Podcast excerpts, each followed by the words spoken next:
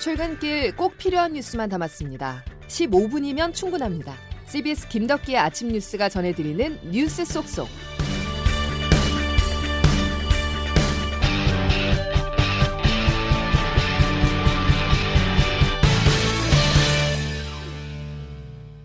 여러분 안녕하십니까? 9월 30일 김덕기 아침 뉴스입니다. 북한군이 상부 지시에 따라서 해수부 공무원을 피격 살해한 사실이 우리 군 감청을 통해서 드러났습니다. 이는 북한이 애초 통지문을 통해서 밝힌 내용과 정면으로 배치되는 것이라 적잖은 파장을 낳고 있습니다. 첫 소식 조태임 기자입니다.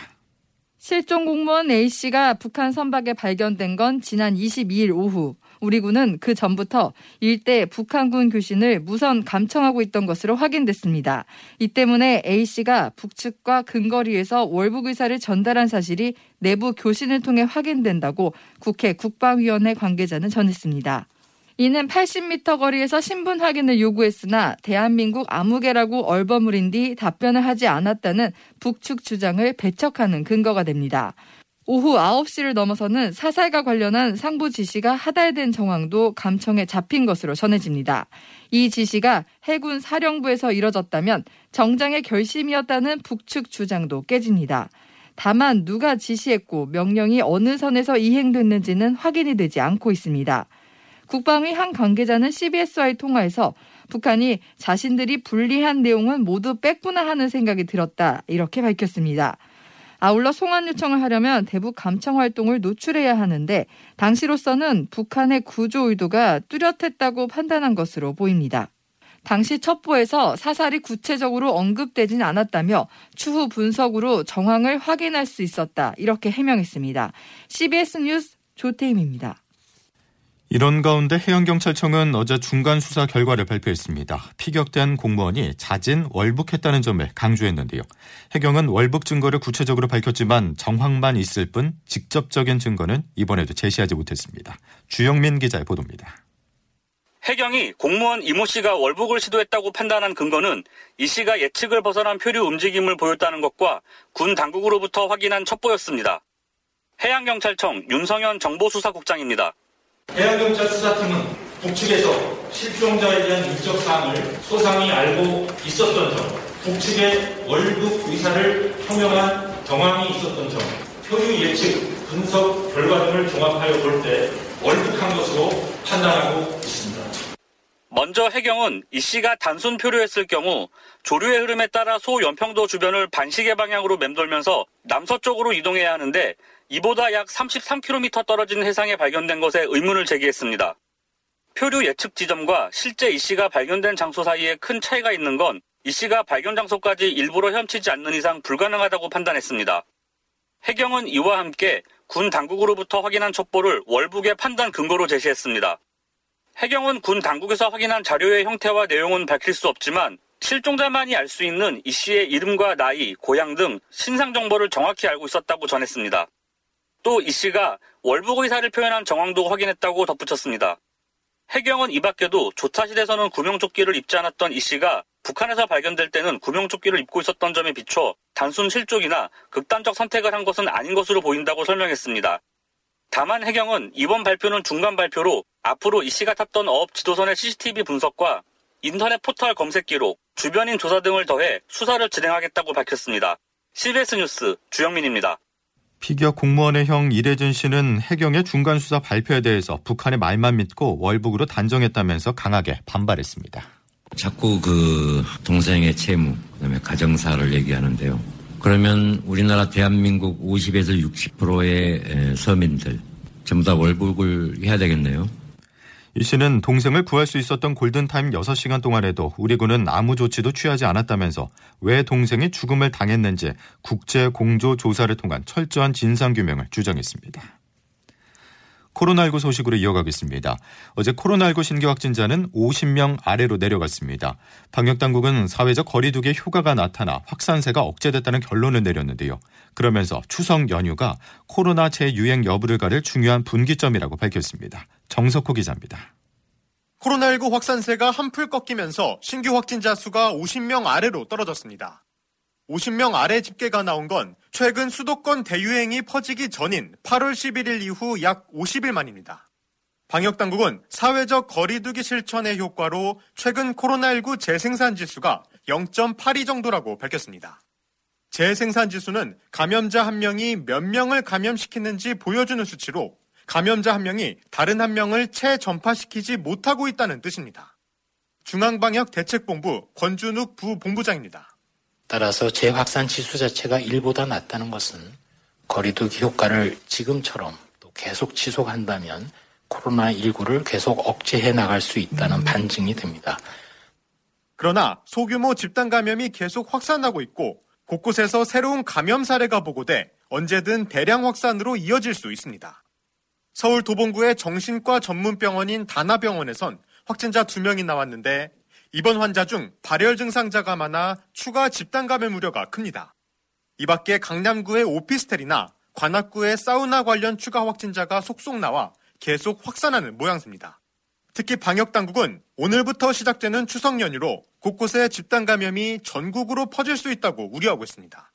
이에 정부는 최대한 귀경길 이동을 자제하고 가족이나 친지를 만나더라도 마스크 착용이나 손 씻기 등 개인 방역 수칙을 준수해달라고 당부했습니다. CBS 뉴스 정석구입니다. 법원은 코로나19 재확산 우려에 서울 도심에서 계획된 모든 형태의 개천절 집회를 금지한 정부의 방침에 대해서 정당하다고 판단했습니다. 개천절 대면 집회와 차량 시위 금지 조치에 반발해 보수단체들이 집행 정지를 신청했지만 법원은 차량을 통한 집회라 하더라도 집단 감염의 위험에 노출될 가능성을 완전히 배제할 수가 없다면서 모두 받아들이지 않았습니다. 한편 일부 보수단체는 다음 달 3일 개천절에 광화문 광장에서 각자 전할 말을 적어 1인 시위를 하기로 결정했다고 밝혔습니다. 코로나19 확산에 따라서 사회적으로 고향 방문을 자제하고 있지만 귀성 행렬은 어제부터 시작됐습니다. 오늘 오전에는 귀성길 정체가 절정에 이를 전망인데요. 윤철원 기자가 추석 교통 상황을 전해드립니다. 추석 연휴 첫날인 오늘 오전 7시 현재 대부분의 고속도로에서 귀성길 정체가 일찌감치 시작됐습니다. 한국도로공사에 따르면 지금 서울에서 출발할 경우 서울 요금소에서 부산까지 7시간 20분, 광주 5시간 50분, 대구 6시간 10분, 대전 3시간 30분, 강릉 4시간 30분이 걸릴 것으로 예측됩니다. 한국도로공사는 귀성길 고속도로의 경우 오늘 오후 1시까지 가장 혼잡할 것으로 전망했고 귀경 방향은 추석 당일인 내일 오전 10시부터 오후 5시, 모레 오전 11시부터 오후 8시까지가 가장 어려울 것으로 예상했습니다. 특히 올해 추석 명절은 코로나19 확산 방지를 위해 이동을 자제해달라는 뜻에서 고속도로 이용 요금을 부과하고 있습니다. 또 휴게소를 이용하실 땐 발열 체크와 출입 명부를 작성해야 합니다. 무엇보다 오늘부터 연휴 내내 휴게소 실내 매장에서는 음식을 먹을 수 없습니다. 대신 음식물을 사서 포장해 가는 것은 괜찮습니다. 실시간 교통 정보는 고속도로 교통정보 앱이나 로드 플러스 누리집을 통해 확인하실 수 있습니다. 오늘 오후부터 중부지방을 중심으로 비 소식이 있는데요. 귀경길 빗길 운전에도 조심하시기 바랍니다. CBS 뉴스 윤철원입니다. 추석 연휴 동안 열차 내에서 이용 구간을 연장하거나 차내 발매를 요청할 수 없습니다. 한국철도에 따르면 연휴 기간 열차는 반드시 승차권에 표시된 구간 내에서 이용해야 합니다. 또 매진된 열차 안에서 이용 구간 연장을 요청하면 입석에 발행하는 만큼 연장 처리가 안 되는 것입니다. 코로나19로 일상이 달라진 요즘 추석 풍경도 예외가 아닙니다. 많은 시민들이 귀성을 포기했고 추석 대목이 사라진 상인들은 울상을 지었습니다. 차민지 기자가 거리로 나가봤습니다. 대학생 서모 씨는 이번 추석에 외할머니 댁에 찾아뵙지 않기로 했습니다. 혹시나 편찮으신 외할머니가 코로나에 걸릴까 하는 걱정 때문입니다. 진짜 집에서 보내고 화상통화하자고 성묘도 올해는 안 가는 걸로 했어요. 보고 싶은데 어쩔 수 없죠. 실제로 올 추석에는 많은 시민들이 귀성을 포기했습니다. 대신 집에서 가족들과 지내거나 여가를 즐기겠다는 시민들이 많았습니다. 사상 초유의 비대면 추석으로 이중고를 겪고 있는 곳도 있습니다. 코로나로 곤두박질 친 매출에 명절 대목마저 잃어버린 상인들은 울상을 지었습니다. 너무 장사가 안 돼. 이건 말할 수도 없어. 지금 굶어 죽게 생겼어. 부모님들 거 사다 드리는 그 자녀들도 있고 그랬는데 일절 그런 분들이 없어요. 부모님 고향에 가면 이제 옷을 사드리고 그러잖아 명절 때 되면요. 근데 그런 것도 없고 본인이 사입겠다고 나오는 사람도 없어요. 혹시 몰라 연휴도 포기하고 가게 문을 열기로 결정했지만 장사가 잘 될지는 미지수입니다. 남대문 시장에서 30년째 장사를 하고 있는 권호철 씨입니다. 바깥 가게들은 거의 다 문들 많이 열어요. 되든 안 되든. 어차피 뭐 임대료들이 비싸다 보니까는. 상인들은 추석이 끝나면 코로나 상황이 나아지기를 간절히 바라고 있습니다. CBS 뉴스 차민지입니다. 우리 시간으로 오늘 오전 10시 미국 대선 후보 간의 첫 TV 토론이 펼쳐집니다. 코로나19 사태로 대형 유세 활동 같은 대면 선거 운동이 줄면서 1억 명이 넘는 미국 국민들이 TV 앞으로 모일 거란 전망입니다. 워싱턴에서 권민철 특파원이 현지 분위기를 취재했습니다.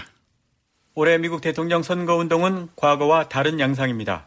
코로나19, 인종차별, 폭력 시위, 대법관 인선 등 용광로 같은 이슈가 있지만 코로나 때문에 제대로 된 장외 유세 한 번 없이 밋밋하게 진행되고 있습니다.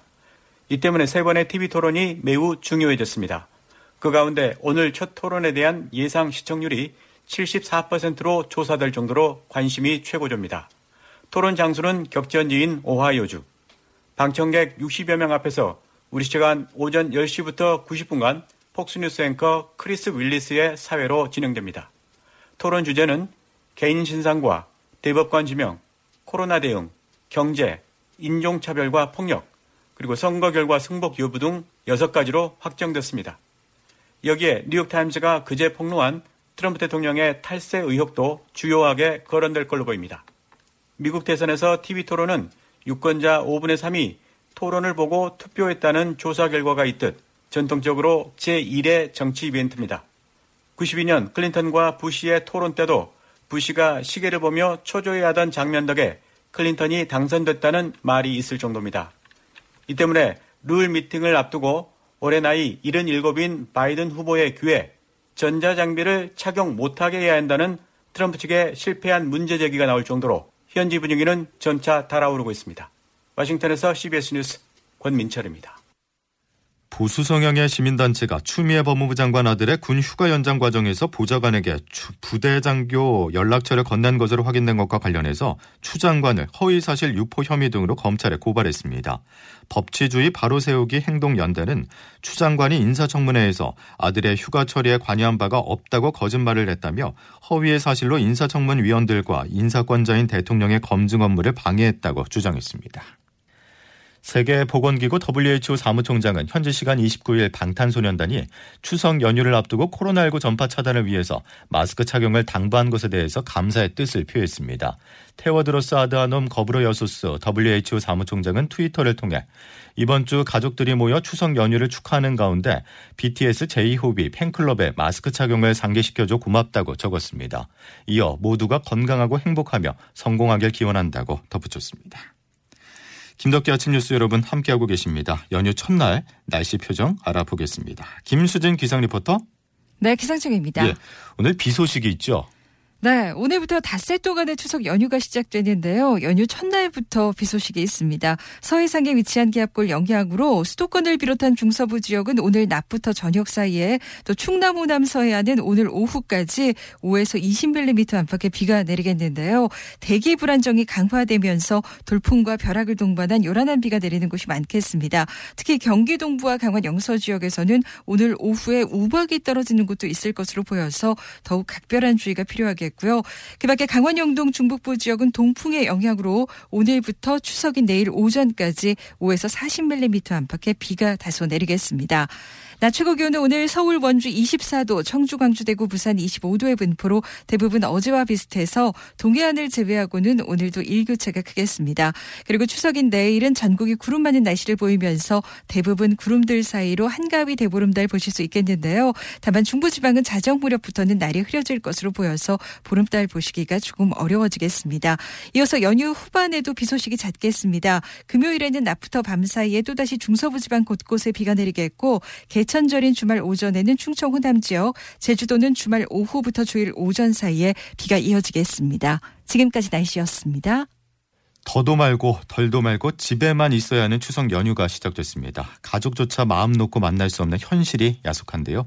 그래도 사회적 거리두기 효과로 코로나 확산세가 주춤하고 있어서 올 추석 연휴만 잘 견딘다면 내년 설에는 온 가족이 함께 할 수 있지 않을까요? 자, 김덕기 아침 뉴스 오늘 소식 여기까지입니다. 내일 뵙죠. 고맙습니다.